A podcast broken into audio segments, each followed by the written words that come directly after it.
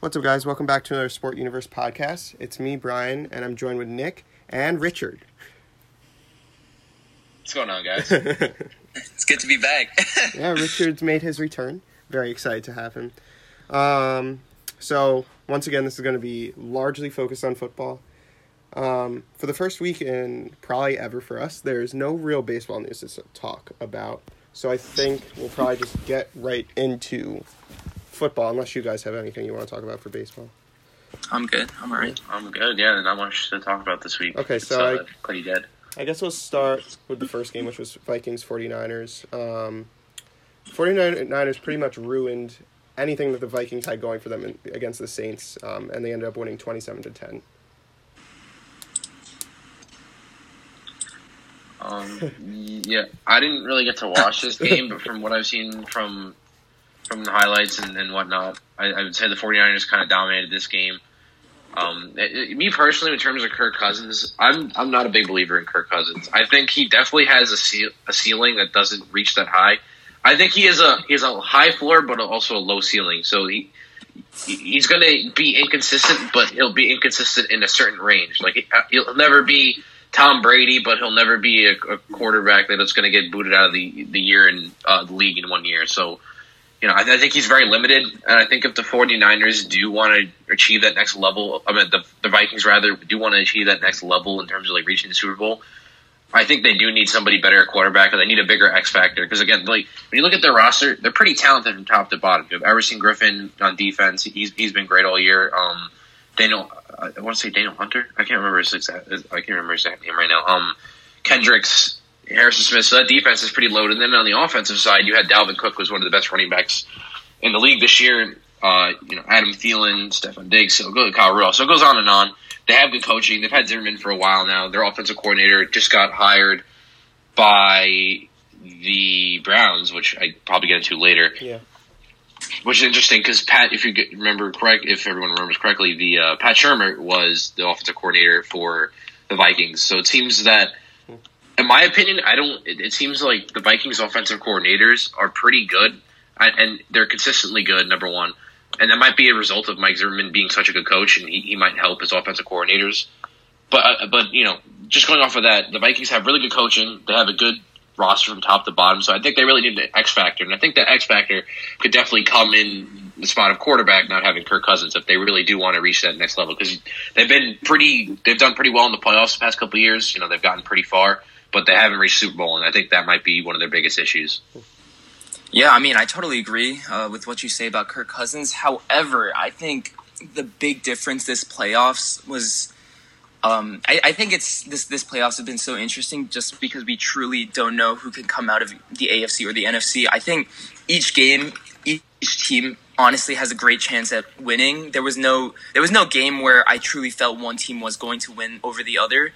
Um, the the one game that I did think was going to be maybe an easy win was you know Patriots at Titans, but that blew up in my face. And after that, I pretty much gave up trying to predict any of these games. But I mean, going with the Vikings and the 49ers, um, the big difference I think in all of these playoff games is always going to be the running game. I think in when it comes down to NFL playoffs, you need to be able to run the ball. Um, I think yes, Kirk Cousins didn't play his great his greatest game, but uh, neither did Jimmy Garoppolo, and the big difference was just being able to control the running game. Um, you know, keep the ball out of the other other team's hand. Dalvin Cook had nine carries, 18 yards, and Tevin Coleman had 22 for 105 with two touchdowns. So, I mean, obviously the running game is huge. I think the 49ers are looking very good. I don't buy into Jimmy Garoppolo yet, just because he hasn't shown me anything that truly tells me he's going to be a great quarterback.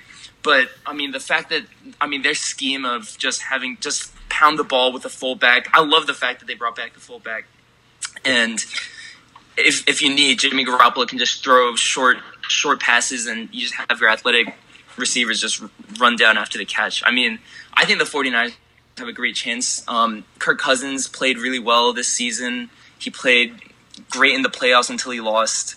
Um, in terms of, I mean, in terms of Kevin Stefanski, I think, I think he's a great offense coordinator. You have a guy like Kirk Cousins, and he threw for, I think it was three thousand at least yards this season. Um, Dalvin Cook had a crazy year. They're ranked sixth in the league for rushing. I mean, like the offense was very good. Um, Kirk Cousins did just what he had to do up until he lost in the playoffs. I think I think it was a good hire. I'm still kind of upset that they fired Freddie Kitchens. I don't think it's fair to bring in a coach for one year and then fire him after you know just just one year of being with the team. I think a head coach, especially the the NFL, has to have some time with his team. Um, especially because they just brought in a bunch of free agents and they've traded for a bunch of players. They have a lot of young talent. A lot of a couple couple people got injured, but I think I think Kevin Stefanski will do them fine this year. I did so going back to the Kirk Cousins and I guess also Jimmy Garoppolo, but I'll start with Kirk Cousins. I think one of the, obviously he started off the season really bad, and the whole he had to apologize to Adam Thielen, and that was a whole big thing. But I think the way he maybe the end of the season one wasn't the greatest for him. Obviously against the Saints he proved a lot, but the middle portion of the season where he basically helped the Vikings to get all those wins that they did get, he was a main reason for that, and I think that can't go. Uh, I guess not looked at, and not taken as important because I think Kirk Cousins proved a lot from that middle portion of the season and also against the Saints that makes him, at least in my eyes, like a pretty viable quarterback for the Vikings. I definitely get the idea that the Vikings are good all around, except maybe for Kirk Cousins, and that could be the issue. But I mean, they did win wild card week. They did beat the Saints, which is definitely important to me. And also, um, the Jimmy Garoppolo thing, I definitely agree with you that I don't really, I can't really trust him yet. Um, I think the whole reason that the 49ers were good this season was their running game and also, of course, their defense. And I think that's what take, took them to their 13 and 3 record and what's also going to make them successful in the playoffs because having a good defense in the playoffs, like, proves a lot and can get you really far because some of the teams now only care about offense, which is definitely important. Okay, next game.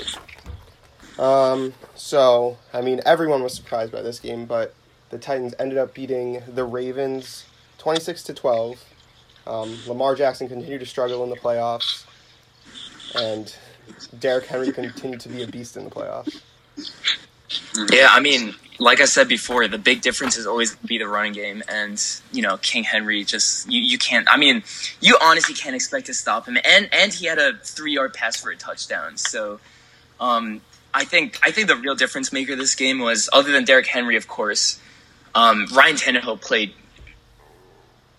great. I mean, he just managed the game exactly how he needed to. When Derrick Henry couldn't pick up the first down, Ryan Tannehill was there. I mean, like I, I saw Ryan. I haven't seen him play a lot this year, but watching this game, like Ryan Tannehill got a lot bigger, probably because he started working out with Derrick Henry. But I, I think no matter what, Ryan Tannehill is inherently just very fast. No matter how much he bulks up, he's throwing the ball a lot better. He's reading the defense a lot better. Um, yeah, I mean, it, it was a it was a he he wants it this year. I think it's one of the best storylines. Him knocking out Brady in the in the wild card round. That I mean that that that must have been super emotional for him. And he, I mean he he really has a good shot at winning a Super Bowl this year. I think they're the Tennessee Titans are very well coached and all their players are very motivated. They know that this is their year. I mean, you know, Drew Brees is out, Tom Brady's out. They just beat the, the Baltimore Ravens. Um, you, you really, I mean, they, they, they only can go up from here, and I, I'm looking forward to seeing how far they go in the playoffs. Um, yeah, hundred percent. I think the Titans, as as I said last week, that they, you know, with them upsetting the Patriots, I said that was a possibility because they were really hot towards the end of the season, and as Richard said, it's it's largely in part due to their running game. The fact the Tennessee Titans have put together such a good running game, it's been so hard for any team to stop it. Uh, you know, Henry he's he destroys all seven men, the front seven men uh, in the anyone in the box. You know, they can they'll blitz the right hole and Henry will truck over that person, and so they got to send more guys through. You know, keep it pretty simple, and it, it causes defenses to collapse because they play the run, they'll play the run more, and they'll play the pass less, and then it opens up Brian Tannehill. So it's like a one-two punch, yeah. and it's really helping them in this postseason. Um, I, I totally agree with everything Richard said on the Titans, so I think I would move on to towards the, the Ravens side. I think it was pretty interest, interesting to see how the Ravens kind of unfolded throughout that game. Um, you know, people are saying this is kind of the end of Lamar Jackson. He, I, I, I don't know. From what I'm seeing on the media, social media, that is kind of like he just had this year's run. I, I think, and, and that's going to be it. I, I think he's actually progressed a lot this year. I think John Harbaugh, you know, he, Harbaugh, he's done a great job with Lamar Jackson, and I think he's made a lot of progress. But I think this game also shows him how far he still has to go. I think if you look at the game, and we're just talking about Lamar Jackson here, right? I think the defense was lackluster today for the Ravens, and they just they weren't the same team. It's, it seems like as if they weren't prepared for what was coming today. And again, it is largely in part with how hot the Titans are doing. But uh, beyond that, you know, sticking to Lamar Jackson, I think he reverted a lot to what his instincts were, you know, throughout his high school and college years. He he, stopped making good reads, and he would run the football, and he'd throw errant throws, you know, reverting back to a lot of his instincts. And I think you know that's that's going to be the key here, right? John Harbaugh can put together a really good game plan, but it, the game plan is always is not always going to work. So what you have to do is you have to coach Lamar into the fact that when the game plan doesn't work, you have to stick to what we teach you. You have to change his instincts, change what his go tos are when when the game plan doesn't work. You know, you got to teach him. Okay, you should throw the ball away here. You know, he wasn't bad with it. He was definitely better than he was last year when he had to go back to his instincts. But again, as I said, I still think he has some work to do. And I don't think we've seen the best of Lamar Jackson yet. And he had a great year this year. Mm-hmm. So I think if, if the Ravens can retain a lot of the talent they did this year, which I'm not sure who isn't who isn't under contract going into next year, I think you have a really good team there, and they could easily be 14 and two, if not better, again next year. Yeah, I think Lamar Jackson. Oh, no, sorry. no, no, no. I think, uh, I mean, just watching Lamar Jackson play that game, um, there were a lot of times where I just kind of want to scream at him, just run the damn ball. Like you, you have a pocket. I think I think he was trying to prove himself as a passer, and he he he passed the well fine.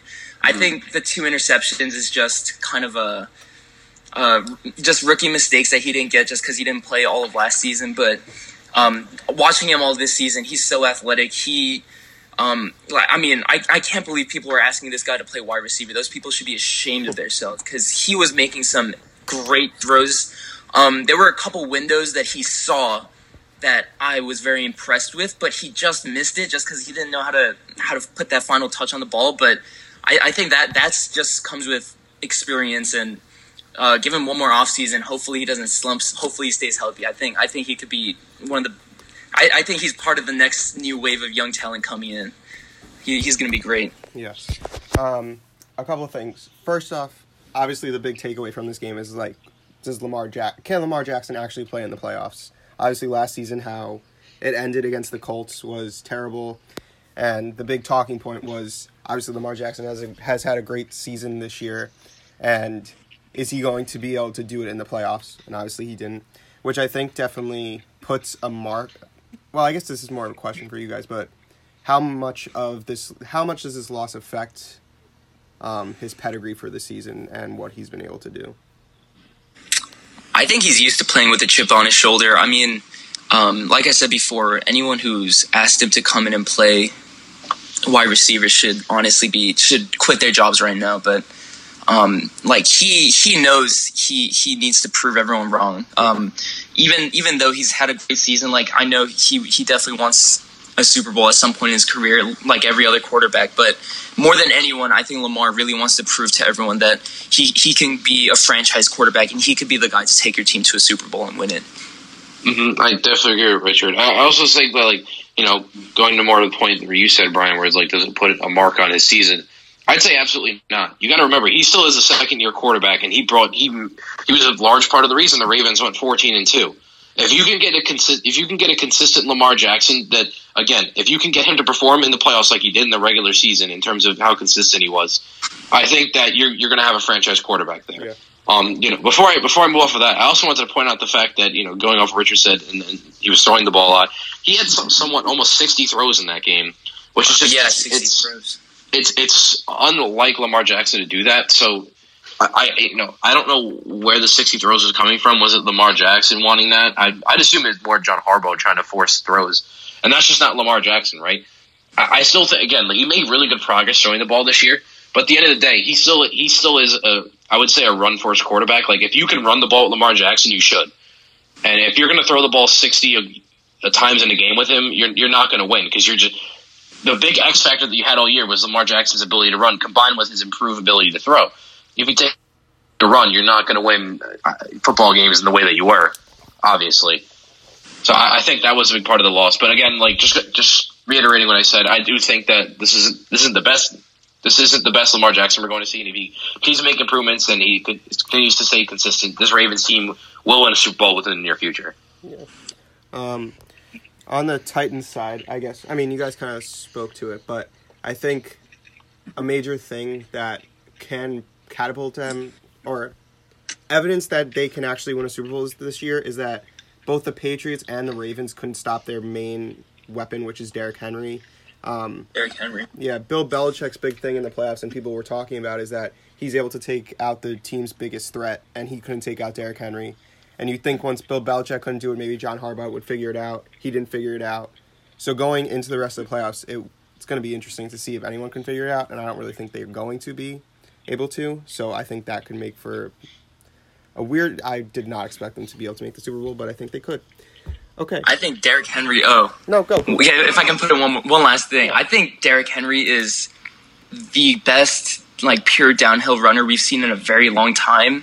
Like we haven't seen a lot of players coming out of college who just want to carry the ball and run. You know, like you see a lot of Christian McCaffrey's, Phillip Lindsay's, um, even even you know Zeke, Todd Gurley. They're they're catching passes out of the backfield, but Derrick Henry's just you know, pound the ball first, second, third down, maybe pick up three three yards each play.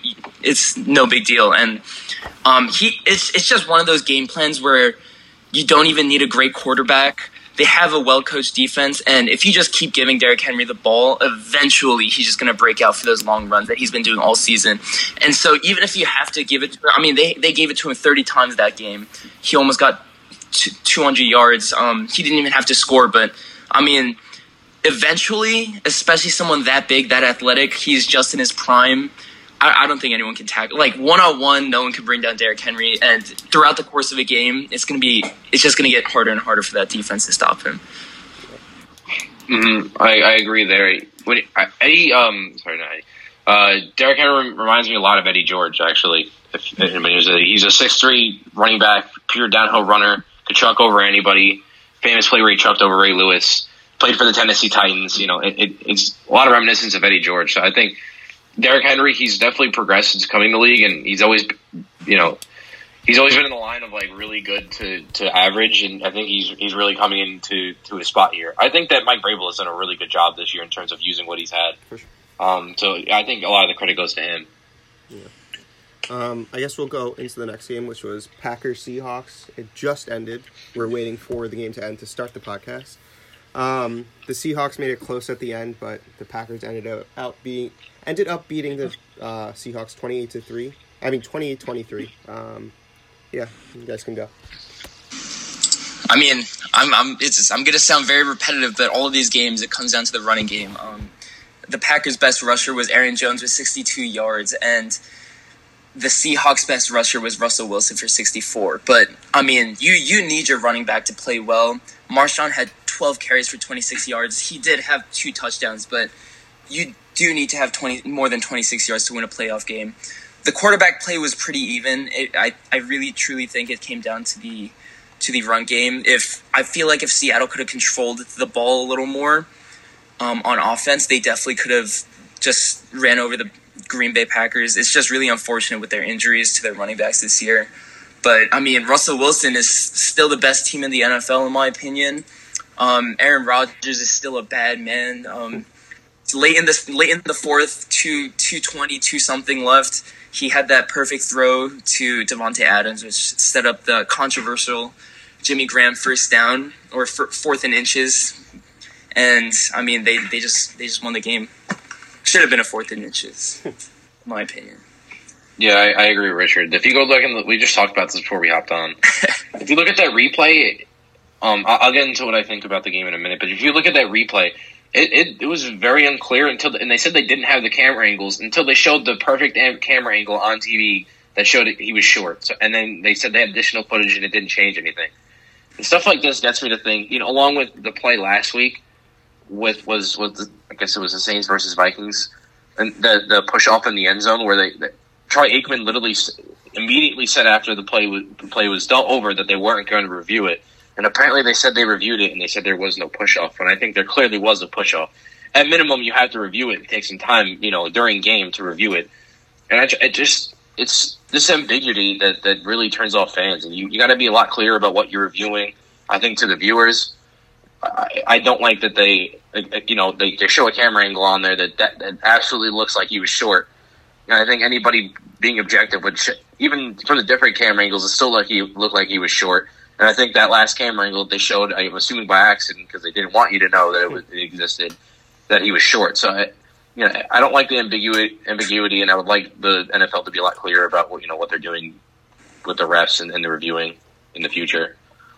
Um, so going off of that, I just wanted to say that, as Richard said, like it came down to the running game, and the Seattle Seahawks, like the entire year, you know, whether it's the injury, I also think the Seattle Seahawks have a really weak offensive line, and that and that's the reason that you see Russell Wilson's rushing yards go up to sixty four yards is because he was scrambling so much. Um, but they they've never established a running game. You know, they signed Marshawn Lynch, and the, the media kind of hyped him up. But when you look at his numbers, I don't know. I think he signed just for the, the season if you look at his numbers, he he wasn't productive at all. He he runs balls in from the one or two yard line, and subjective. I'd say it's subjective whether you think whether you think they needed Marshawn Lynch to run in from the two yard line or not. But you know, from first to third down in a normal, you know, outside of the red zone, Marshawn Lynch was not good during his, his tenure with the this, his tenure this time with the Seahawks. Last week, he had, I think it was six carries for seven yards and like a touchdown, which is a touchdown. Again, they handed it to him on the one yard line. He just ran it in. And I think the same, his two touchdowns today were like one or two yard rushes again. And he had 12 carries for 26 yards. That's about 2.2 yards a carry, which isn't terrible, but it's, that's not a run, a run game that's going to win you a Super Bowl. So I think that's really what the downfall of the, the Seahawks was this year.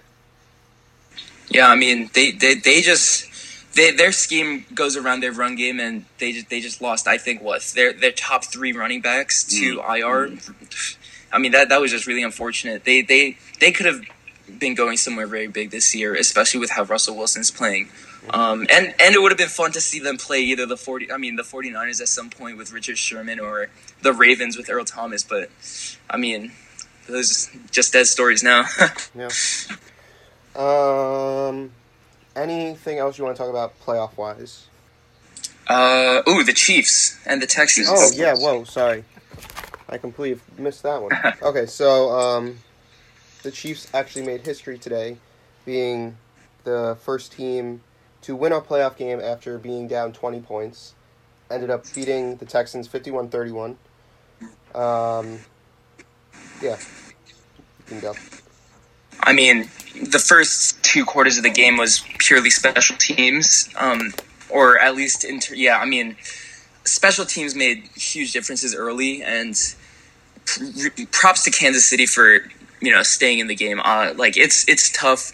I was I was actually texting my friend. Um, as soon as the Texans went up twenty one nothing, I, I said in Madden usually if you get twenty one nothing in the first quarter, it's like a mercy rule. You offer you offer the losing team a free forfeit, but um, but you know, they, they, stuck they stuck with it. Um, I think Troy Aikman said it best in the uh, when he was casting for the Packers game. He said um, it was a blowout one way, and then a comeback, and then a blowout in the other way. So I mean, Patrick Mahomes played great. Um, I'm I'm really upset I didn't have uh, Travis Kelce on my fantasy team this year. Someone picked him right before me, but I mean, ha- easy hat trick for him. Um, I mean, it's hard. They had they have a great receiving receiving group. Um, they, they you have to you, either have to double Tyreek or Travis or both, but it just leaves it leaves everyone else open. So um, Patrick Mahomes is playing out of his mind. Five touchdowns is crazy.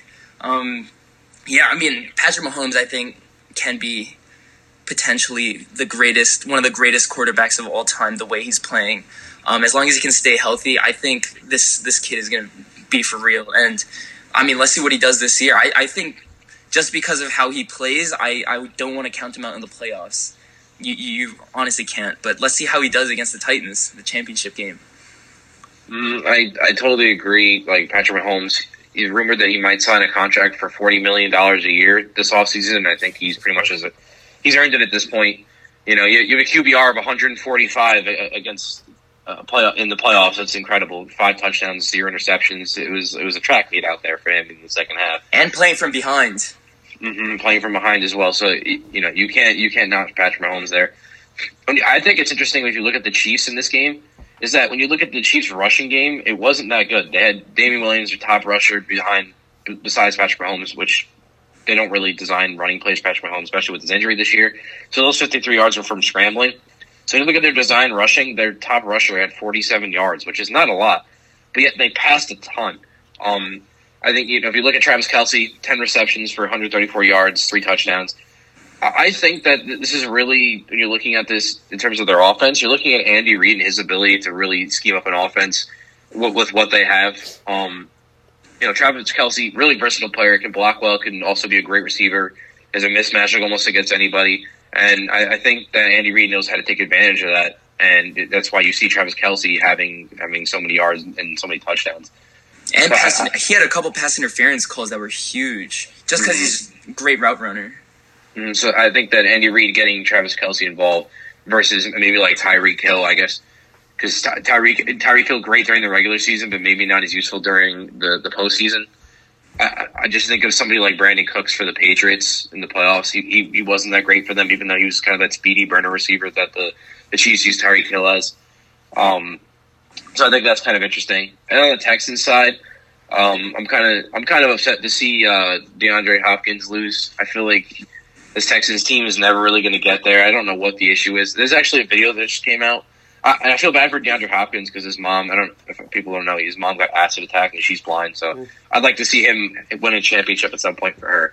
But go, going beyond that, um, I, I just think that I, I don't know if you guys saw this, but there was a video that came out that as the Texans were leaving the stadium, somebody screamed at Bill O'Brien that the Texans suck, and, and Bill O'Brien responds like "F you, MF." something along those lines. And it's just like you can't be yelling that at the fans. Obviously, they're upset because you got you guys lost. I don't I don't know if Bill O'Brien's really the right coach. I mean, yeah, they lost a good amount of talent, but they also got it back. I mean, they still have J.J. Watt, and their defense isn't terrible. Um, I think they've they've had the talent to win games, and they just really haven't. It makes me question whether Bill O'Brien's the the answer in for Houston. Breaks my heart to see JJ out. I, I, mean, he was finally healthy in the playoffs. I, I thought, and their receiving core was healthy too. Um, mm-hmm. I mean, I, I, I was really hoping the Texans could come away with that. That would have been huge against the Chiefs too. But I mean, yeah, unfortunate. Yeah. It was a good, good, well played by the Chiefs, well played by the Texans. Unfortunately, they kind of choked at the end. But yeah, I, th- I mean, I think Kansas City is actually the better team to play against Tennessee, though, just because um, the, their ability to just, yeah, even if you score on their defense, they can come right back and score on you. And so the pressure's on. I mean, I'm I'm I'm hoping Tennessee and Kansas City is just going to be a total shootout, but I guess we'll see. Or I guess not a shootout. Patrick Mahomes shooting out and Derrick Henry just running straight downhill, back and forth. Um, I guess that's a perfect transition to predictions for next week. Who wants to go first? Um, I'll go first. I okay, mean, th- between the two, um, between the two, uh, I honestly will have to go with the Titans just because the run game. If just because they have Derrick Henry, um, even though the Chiefs can score on command more or less, I think um, they're the the team the, like the Titans are just very well coached, and you can just keep the ball away from Kansas City. And if we get one or two stops, that defense is just going to be so tired. They're not going to be able to stop Derrick Henry. He's going to break out for those, you know, 80, 60 yard runs. Um, and in the NF from the NFC, I mean, um, I think, I think, um, I think the run game for the 49ers is great, but hopefully Aaron Jones will show up. Um, Aaron Rodgers can always just, he, he can still throw the ball perfectly down the field as we saw today. So, um, definitely, definitely hard predictions for both games. But I'm gonna, I'm gonna have to pick the Titans from the AFC and the Packers from the NFC. Hmm. Uh, yeah. So going for my picks, I'm probably going to pick the Chiefs over the Titans. I think that Steve Spagnuolo has done really well with his defense last this year. The he has. I wouldn't be surprised if in this game that Terrell Suggs has a really big impact he's he's a veteran. He he knows how to stop the run. That's that's been his his uh, bread and butter. throughout his entire career. So I think that he might be the next factor to look at in this game. And as you said, the Chiefs' offense can score at will. So if you can find a way to stop to stop Derrick Henry in the slightest, I think the Chiefs can win this game, and I think they'll pull it out in a really high scoring game. Um, and then on the other side, I'm probably this game. This game might be even tougher for me because 49ers and Packers. I'm probably going to go with the 49ers. I think that the 49ers have a have a more rounded team. Um, I think that again, I think Aaron Jones has been good for the Packers, but their wide receiver core in terms of the Packers has not been that great. They've had Davante Adams, and something happens to Davante Adams, their whole passing game is almost depleted. And then on the defensive side, beyond Za'Darius Smith for the Packers, again, I think they're kind of their defense has been average to a little bit above average, and I think Za'Darius Smith has really carried that defense pretty well. He's been really good this year for them. So I, I, don't know. I feel like the 49ers have more talent. It's going to be a close game, but I'm going to pick with the 49ers just because they're a little bit more well rounded. I think. Um, oh, I think. Oh, just just to go off what you said. Um, yeah, I mean, when it comes to the Titans, I honestly think it could go either way. I only picked the Titans just because you know Derrick King Henry. I, I don't want to sleep on King Henry, but when it comes to the Packers, uh, I just wanted to say I have to disagree with you just because I think that defense, as long as they can stop the run with the fullback and force Jimmy Garoppolo, I because as long as you force Jimmy Garoppolo to be the one to beat you instead of that run game, and you t- you you can take away their run game between Aaron Rodgers and Jimmy Garoppolo, I will take Aaron Rodgers any day. Just because I haven't seen anything, like I said before, I haven't seen enough out of Jimmy Garoppolo. I think I think all week they should just be talking about how can we stop the run and force Jimmy Garoppolo to throw the ball. I think if if they can do that, it should be a good it, it should be an easy win for the Packers. Hmm. Um, Nick, do you have a response to that uh, debate that Richard just gave you? I think he totally has a point. I think this might be the year that Garoppolo steps up. The 49ers are 13 and 3. He's battled injury. They've been good in the past. I think that he, he I think he's getting to, I totally understand you when you say that he hasn't shown us enough because, again, he's been injured. He hasn't been consistent enough to really show us whether he's a good quarterback or not on a consistent basis. But I think I think this year might be the year that he steps up. And to me, it only makes sense because we got every year we got to have a little bit of the Patriots in the playoffs. So, you know, Garoppolo might be in there. um, I, I, don't know. It's definitely going to be a close game. I, I can say that. Yeah. I mean, Kyle Shanahan. I mean, better look out for Kyle Shanahan. Mm-hmm. That's true. Okay, I'll give my predictions. So, um, I'm gonna. I think I'm gonna ride the wave with the Titans wave. I'm gonna say the Titans are gonna beat out the Chiefs in all honesty, Chiefs the Chiefs have more talent than the Titans, but the Titans just have so much momentum going for them. Um, and I think that holds a lot of weight in the playoffs. 49ers Packers uh, I really like that obviously the defense is huge for the 49ers, but then the Packers have Aaron Rodgers. I think I'm going to hmm, this is a tough one. It's just that was a tough one. This is NFL 100. It's the best season ever. you, you. So like with, it's with hard the Chiefs, to predict any of these games. With the Chiefs and Titans game, it's either like you're going to take the consistent good with, with all the talent, or you're going to ride the, the wave of Derrick Henry and how hot the Titans are. Yeah. So I think it's I think it's more of an easier choice in that terms. But the 49ers and the Packers, like throughout this playoffs, they've kind of been out of the media spotlight, mm-hmm. and they're both been consistently good teams throughout the year. So it's just it's a really tough one. I think I'm going to pick the Aaron Rodgers and the Packers. Um, to be honest, I don't really have an explanation for it because it's it's a tough choice, but I think Aaron Rodgers is just so good that I have to pick him. And they're going to be, I believe they're going to be at San Francisco, so they should have pretty oh. nice weather. Aaron Rodgers can just sling that as, as much as he wants. No wind, no January cold air in hmm. Green Bay. It'd be perfect. Perfect, True. perfect conditions, hopefully. All right, so I guess that's it for the playoff rundown. Um, there's some Giants news to talk about. Um, I guess I'll let Nick take that. Okay, so Giants news is here. The Giants have their head coach as well as their defensive co- coordinator, who I don't know the name of. They I want to say they signed him just a couple hours ago. Um, so starting off with the head coach for the Giants, the Giants have selected Joe Judge. Um, he was the special teams uh, coach as well as the wide receiver coach for the New England Patriots, has not had much head coaching experience um, so far in his career. If I don't think he has any at all, I think he may have had high school, but high school isn't really comparable to the NFL. Um, so going off of what he has, he, he again he's when you look at his resume, he's coached under uh, Nick Saban and he's coached under uh, Bill Belichick. So he has he's had a lot of great minds behind him. And then I think so. You look at what he can do in X in terms of X's and O's. I don't think he, he again he's never head coach. I can't really tell you what he can and what he can't do, but I can tell you this: he's gonna he's gonna be big. And he, he said it in his speeches. If you guys want to go watch them, he's gonna be big on fundamentals. Fundamentals are gonna be key to his team and he's he's gonna he's gonna want to run the football. He's gonna want his players to play tough. So he wants the players. You know, I I, I actually met Mike Singletary yesterday, and I, I always remember this quote from him, and I think that Joe Judge kind of follows this sort of sort of pattern. Um, so Mike Singletary, um, he said it. I only believe he said it in one of his, his football life documentary. He said the way he lived life and the way he played football was that he, he's going to do everything he can to do to do the right thing, and everything else will fall in place. And I think that's that's what Joe Judge is essentially trying to do here. He, he doesn't really know, you know, he hasn't really revealed what his specific plans are with the team, but he, he really wants to make sure that they follow the fundamentals, they play tough, they give 100% every time they're out on that field, and everything else will fall in place. Um, so I, I have I have high hopes for, for Joe Judge. He seems like he has a lot of passion, but I'm not going to hand the towel and see he's the guy yet because at the same time, you know, passion doesn't always equal results, and this is a results oriented league, as many say. And if, if, it doesn't add to add up to wins on the win column, then all that passion really doesn't mean jack. Because your team, if your team doesn't pick up the passion that you have and start winning games, then it really doesn't matter. Um, so going beyond that, he I'm sure he had a big influence in this. Um, so the Giants they hired a defensive coordinator today, a couple hours ago.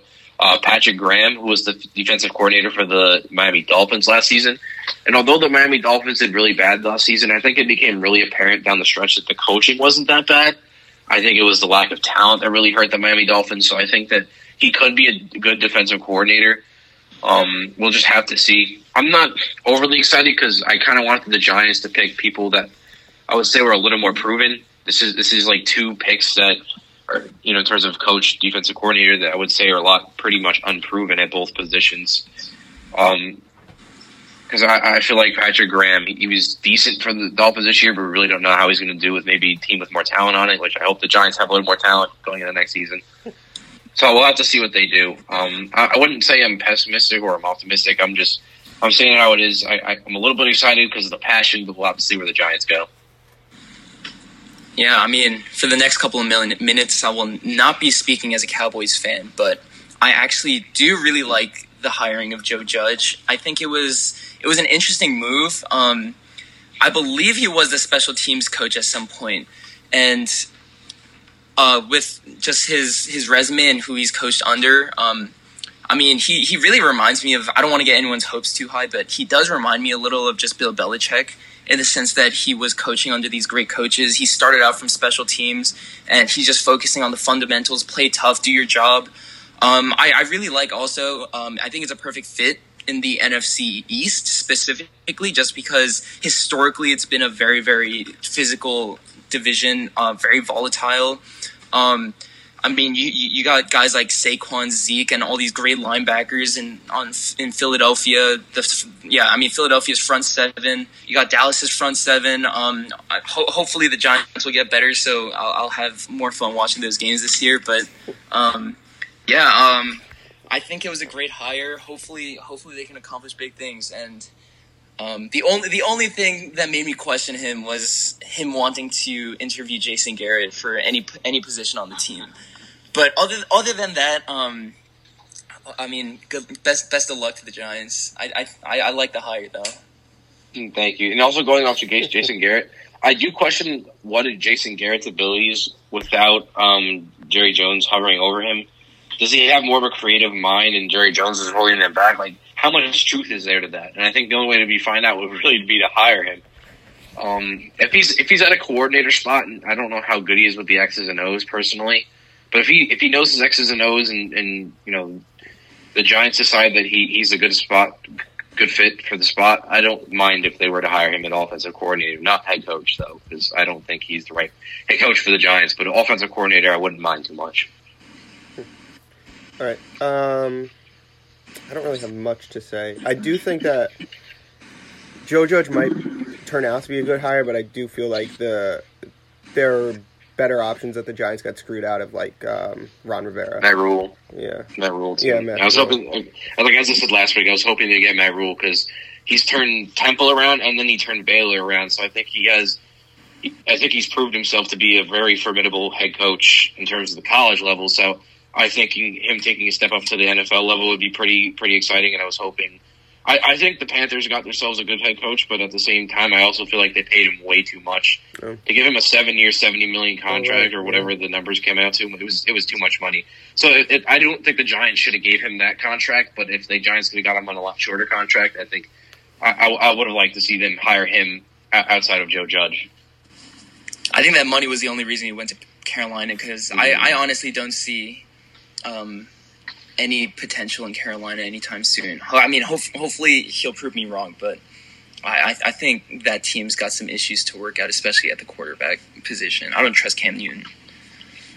And there's there's no there's no saying whether they're going to go back to Cam Newton or not. It's very undisclosed at this point. Yeah, I think Cam Newton he, he's he's too inconsistent. I feel like he's MVP one year and then he's awful the next year, and he's injury riddled. So and he's taking too many hard hits because he likes to run the football too much. Mhm. So yeah, I would definitely agree with you that that team has uh, right now has no identity, Has and no Matt Rhule would have to fix that. Yeah. Um, I guess just before we get off of NFL, just kind of like an update. Pat Shurmur was um, is set to become the offensive coordinator for the Broncos. Um, there's probably not much to talk about that there, but just more of an update. I don't know if you guys have anything. I mean, not much. Yeah, All right, yeah, I'll just, I'll just, I'll just give a little two cents on it. As I said on my past was last week's podcast, the one before that, that I thought he would get hired again. I also said it on the POV that I thought he would, would get hired again as offensive coordinator. Uh, he was very successful with the Vikings. He seems like he's good with the X's and O's.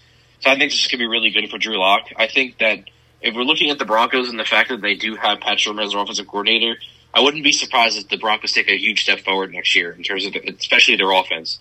Drew, Drew Lock, if he keeps working in the offseason and he, he's a budding star, it seems like right now, um, he, he, de- he definitely has to make a lot of strides to be considered a star. But um, I think this would be a really good hire for him and the, in the offense. So I think the, the Broncos got themselves a good one there. I don't think he was a horrible coach. Um, I think he definitely could have done better with definitely having Saquon in the backfield. Mhm. But um, I, I remember this year the Giants. The Giants weren't horrible in the sense that I, I saw some flashes every now and again, um, especially just because. But but that that just could have been based on them having some talent.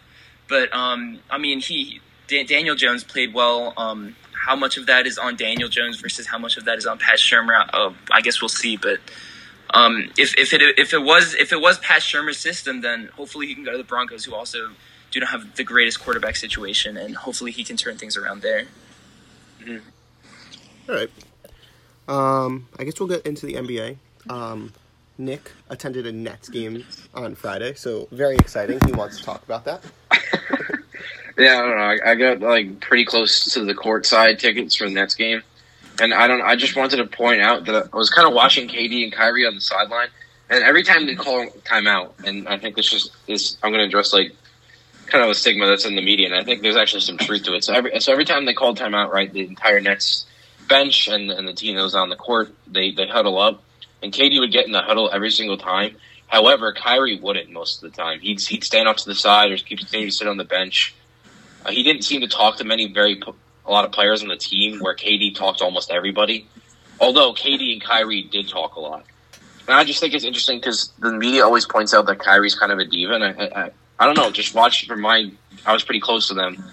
I do, I do see some truth in that in the way that they acted. So I thought that was that was like a big takeaway for what I wanted to see. And also another thing that, I- that I wanted to point out, the fact that I was so close to the court, is that this the court is so damn small because these players are so big. Like it looks so much bigger on TV. Like I'm, I'm sitting there and I'm like, you could run across. They could run across that court in three, like from from uh, east to west, like three steps. It's incredible. They got them long legs too. Yeah, they're they're very big people. so that, that that's my little um, little take. And also going off of KD, I, I forget who, who reported this, but apparently KD is out for the entire year. They've kind of the Nets, somebody insider on the Nets, kind of ruled him out for the entire year. So it doesn't look like he's going to come back. Yeah, I guess from there, Kyrie Irving made his return. I think it was tonight or yesterday. One of those two. Um, they played the Hawks. It was an easy win for them. Kyrie played well. I think he had 21 points. Nothing great, but he was coming off two months being out because he had a shoulder injury. I think it was. Um, but the Nets are 18 and 20, and I'm sure a large part of that is that they didn't have Kyrie Irving. But like Nick said, um, something's going on with the Nets. At least in my eyes, Kyrie Irving seems to not be happy. I don't know if that's his injury playing a large part of that, but I mean, you keep on hearing little uh, tidbits about players not being ha- happy, Kyrie Irving not being happy, and there's it's not all pretty on the Nets side, which I'm kind of excited about because the Knicks were supposed to have Kyrie Irving and Kevin Durant, so if the Nets Oh, yeah, want to and- struggle, I'm good with that. And going off of that, when I was at the game, I, I want to tell you that there, there was a lot of Miami Heat fans there. The, the, the Miami Heat chants were ten times as loud as any of the Nets chants, Yeah. and it was consistent. Like almost every time the, the Miami Heat had a free throw, you'd hear Heat chants and not Nets chants, which is just it's crazy to me. It seems like I don't know. For, in terms of Kyrie, I just I feel like he's not going to be happy until he gets the perfect situation. He wants Yeah. to be number one. He wants to be the primary player on the team. He wants to be the lone superstar. But I think he also realized this offseason that I can't do it by myself. I'm not good enough. He's very good, but he's not good enough to win a championship on his own. So that's why he paired up with KD, a, a friend of his. But I just think he wants to be the lone superstar on a team. He does want to be in a big media market, which I think he might have preferred the Knicks if if that they were a better team. Should have. He wants to have like the right coaching set up and the right fans. Like he wants. I can't really tell tell you what he wants from his fans and his coaching setup, but I can just tell you, you know, what we do know on the surface that he wants to be in a big in a big media. He wants to be somewhere the media is big, and he wants to be the lone superstar on a championship level team. Which it just doesn't seem like that's going to happen. So it just seems like he's never going to be happy. I don't want to crap on the Nets, but I mean, the Knicks did play the Heat uh, yesterday, and a big thing that happened was obviously the Knicks are a bad team, but they started to make a comeback in the fourth quarter, and the stadium was. Wait, is it called the stadium? And whatever. The Garden, I guess, is the Garden. Yeah, yeah. Garden, Madison Square The Garden. garden um, was like so loud, um, and like I still don't understand why Kyrie Irving and Kevin Durant didn't go to the Knicks. I mean, I get there's a lot of dysfunction with the Knicks, but the fans like going to Knicks games are probably my favorite types of games to go to as a sports fan because they get so into it, and if any little thing happens, like it is so crazy. And I haven't been to the Knicks game in a while, but I should go to one. I, I also agree. I agree oh. with you there, Brian. Like I go to the Villanova games, and honestly, I enjoy the Villanova games more than I enjoy that Nets game. Like the Nets, Yeah. the Nets fans that you could hear a pin drop in that in that in the Barclays until the fourth quarter was. I think it was like 89, 89 going into the fourth quarter, so the crowd got loud. Go figure. But you know, up until that point, you could almost hear a pin drop. You could hear you could hear the basketball bouncing on the court. So it's just it's very quiet in terms of like Villanova games.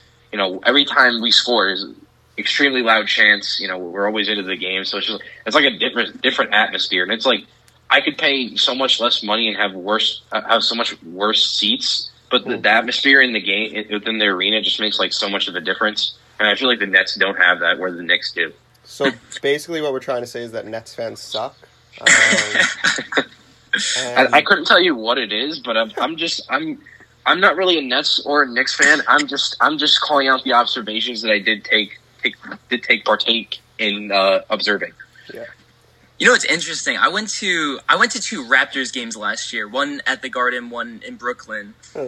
And um I love watching basketball at the Garden just because, you know, like the Knicks fans are hardcore. So like if if if you're doing well, they will cheer for you. If you are not, they will boo their own team. They do not care at all. Yeah. But when I was in Brooklyn, it was actually a very close game, and I, I saw I saw the Brooklyn fans come alive. That that was actually a very cool experience.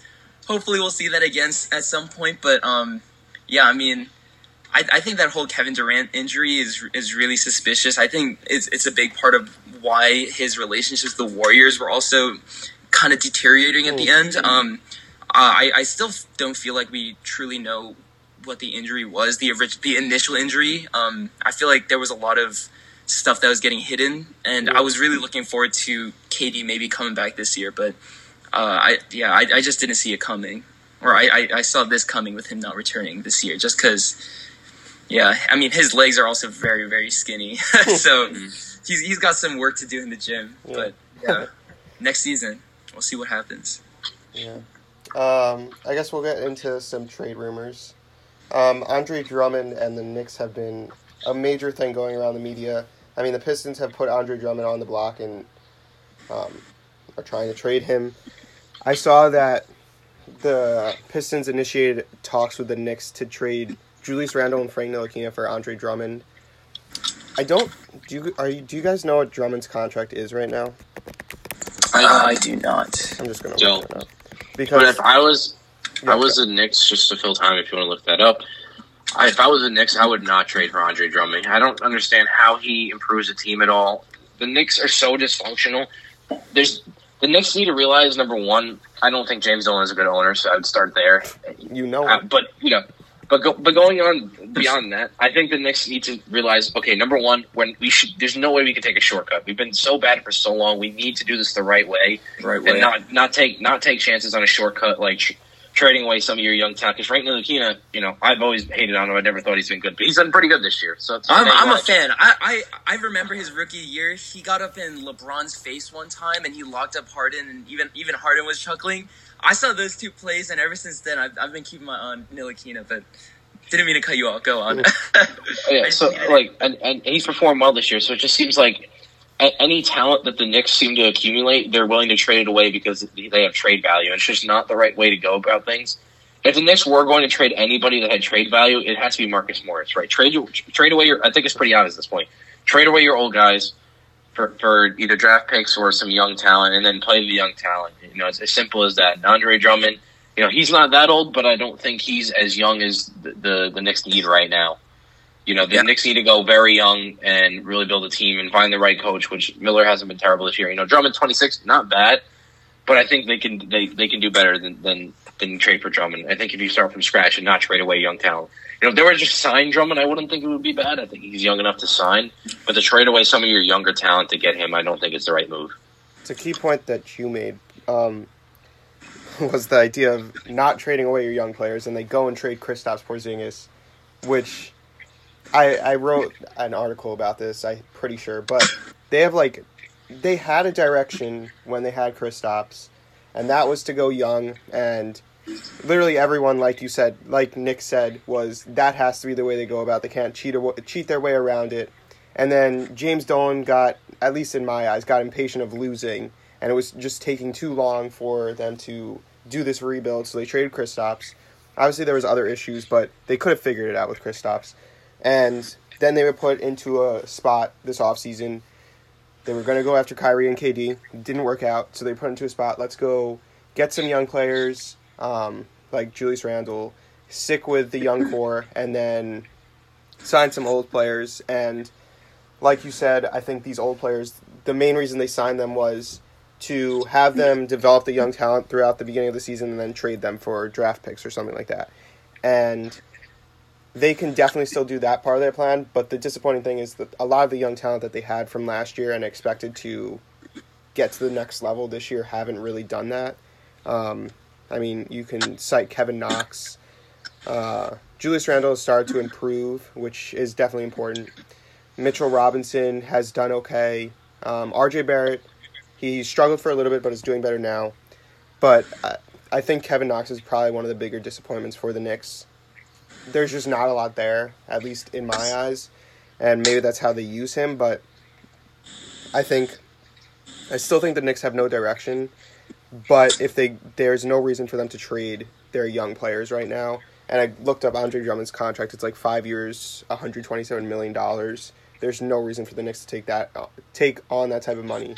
And the only reason I would have done it is that because Julius Randle's contract doesn't look that good right now, especially how Julius Randle is playing. But Andre Drummond's contract is way worse, so I wouldn't even go there. Yeah, I mean, going off what Nick said before, I totally agree. I think um, uh, we've learned from the Knicks and the Nets that you know trading away your picks to try to try to get some talent and like veteran talent um, just kind of sometimes will leave you with bad contracts and um, with without any draft picks to fall back on. I think um, I think you, it's always better to stay young, um, stay especially stay on those rookie contracts, um, those cheap contracts, and you really just have to, especially nowadays, you really have to pick and choose who you want to keep. Um, they have no pressure to win right now. However, I, have said I said this before. I think um, that it's really hard to be a GM or an owner in New York just because the fans really want to win right now. I think as long as you don't uh, give into that pressure, um, the Knicks no, are no, notorious for not being able to draft, but you look at teams like the 76ers who, you know, they just tanked in draft and it worked. Um, the Nets try to trade away all their picks, and so for forever they were one of the worst teams in the NBA.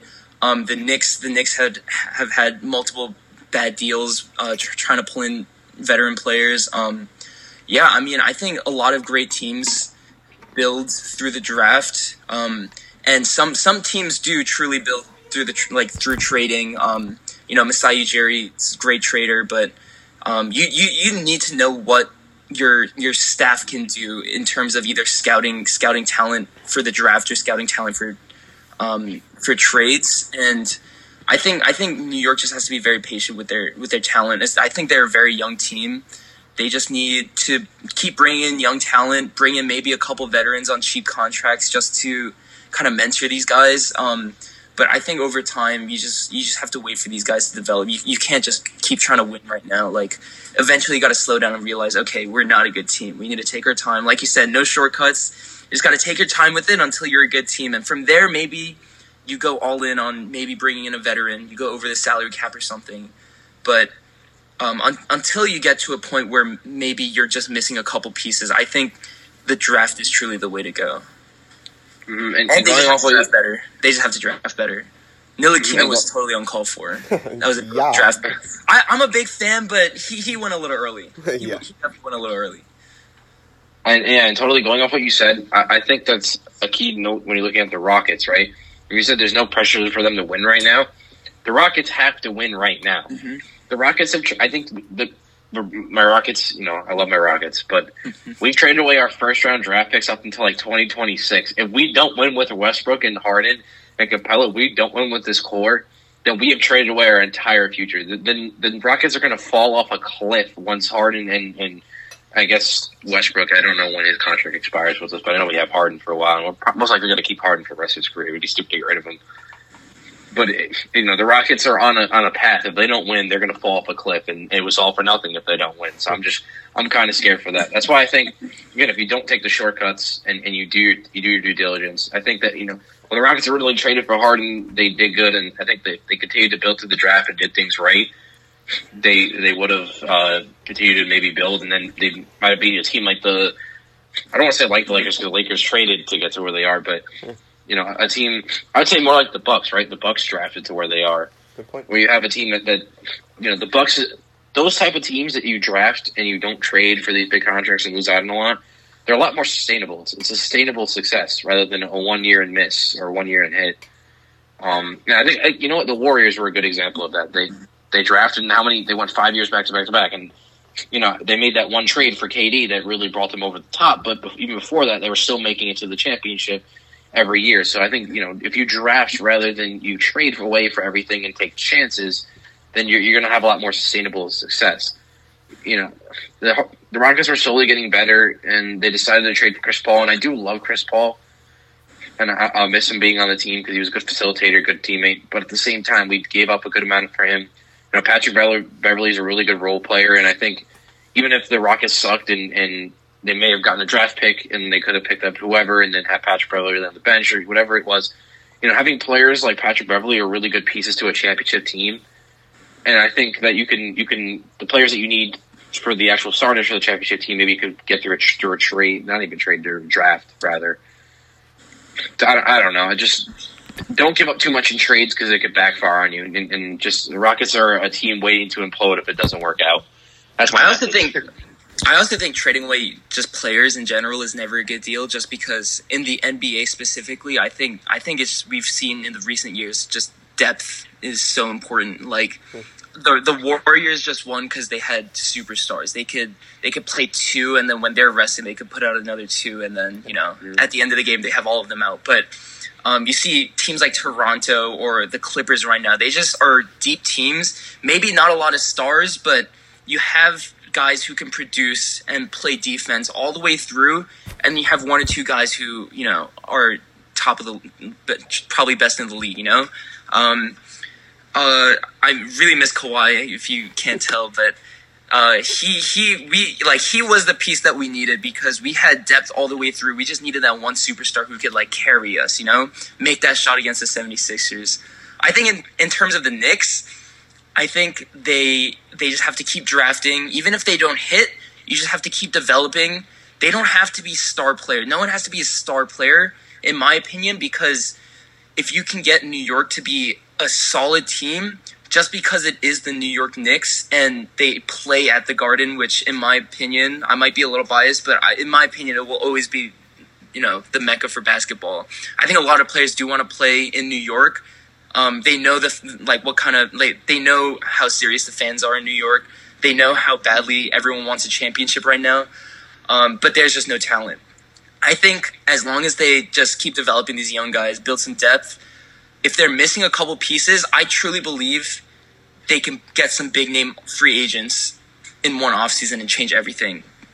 I think they just need to make the organization look a lot more attractive for free agents. And like you said, I think ownership is a big deal.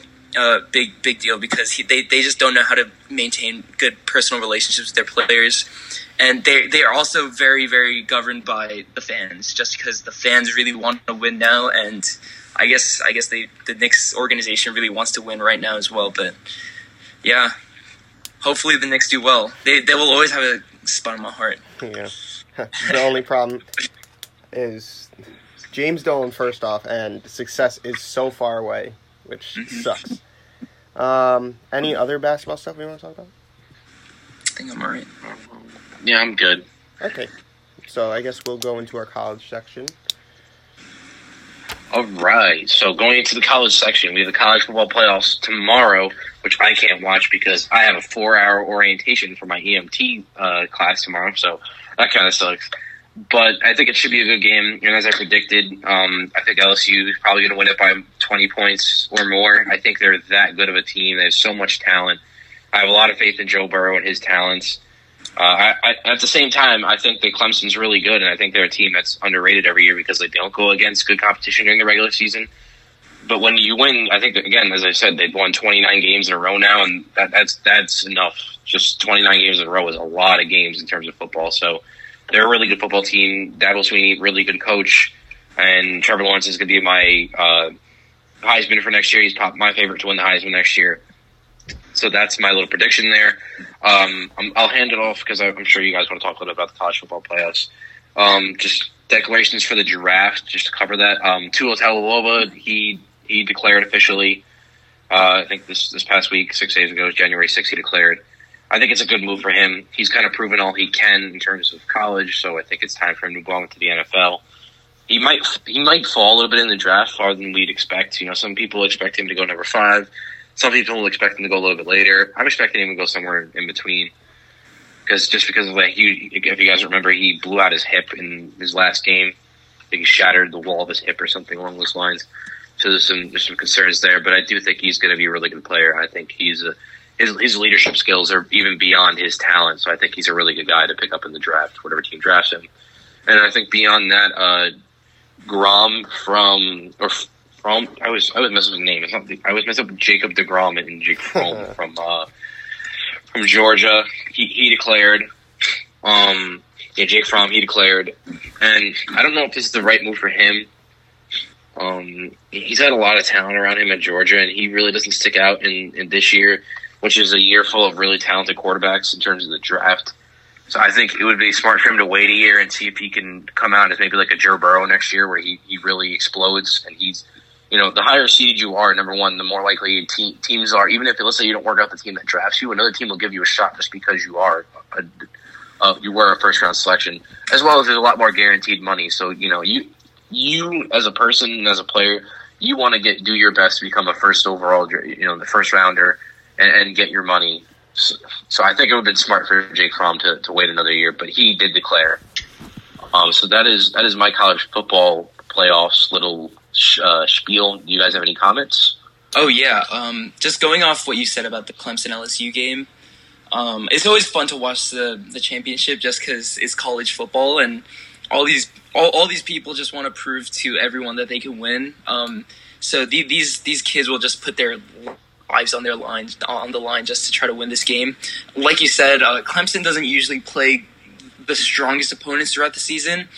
I think that's a slight advantage in the sense that they were just blowing most of these teams out. Um, it's I think it's really good for morale no matter what, just because a win is a win.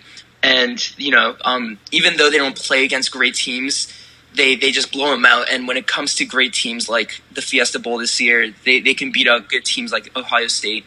Um, I think they also play with a huge chip on their shoulder because everyone does say everyone does comment on how they come out of you know they they always play weak opponents, but they uh, I, I feel like Clemson is just one of those teams that's consistently always competing, uh, and I, I, don't know. I I think it's going to be a really fun game to watch.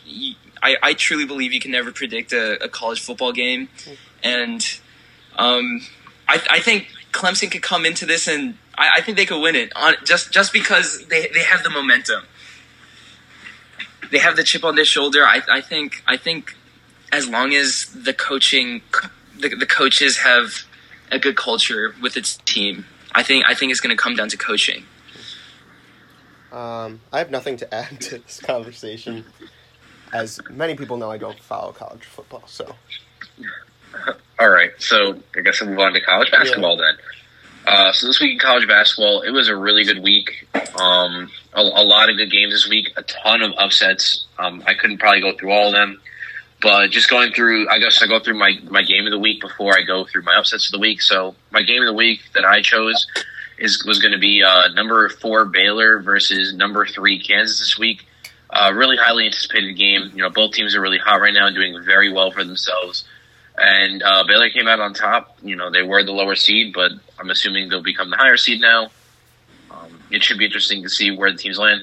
Again, there was a ton of upsets this week, so I think we're going to see a lot of movement within the top 10, which should be pretty interesting. You know, it was a really good week because there's going to be so much movement in the top 10.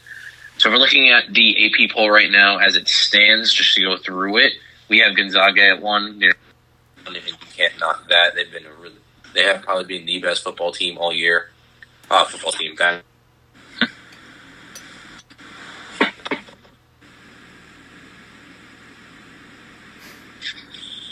Nick? Nick? Oh, yeah, I lost, I lost, I lost him.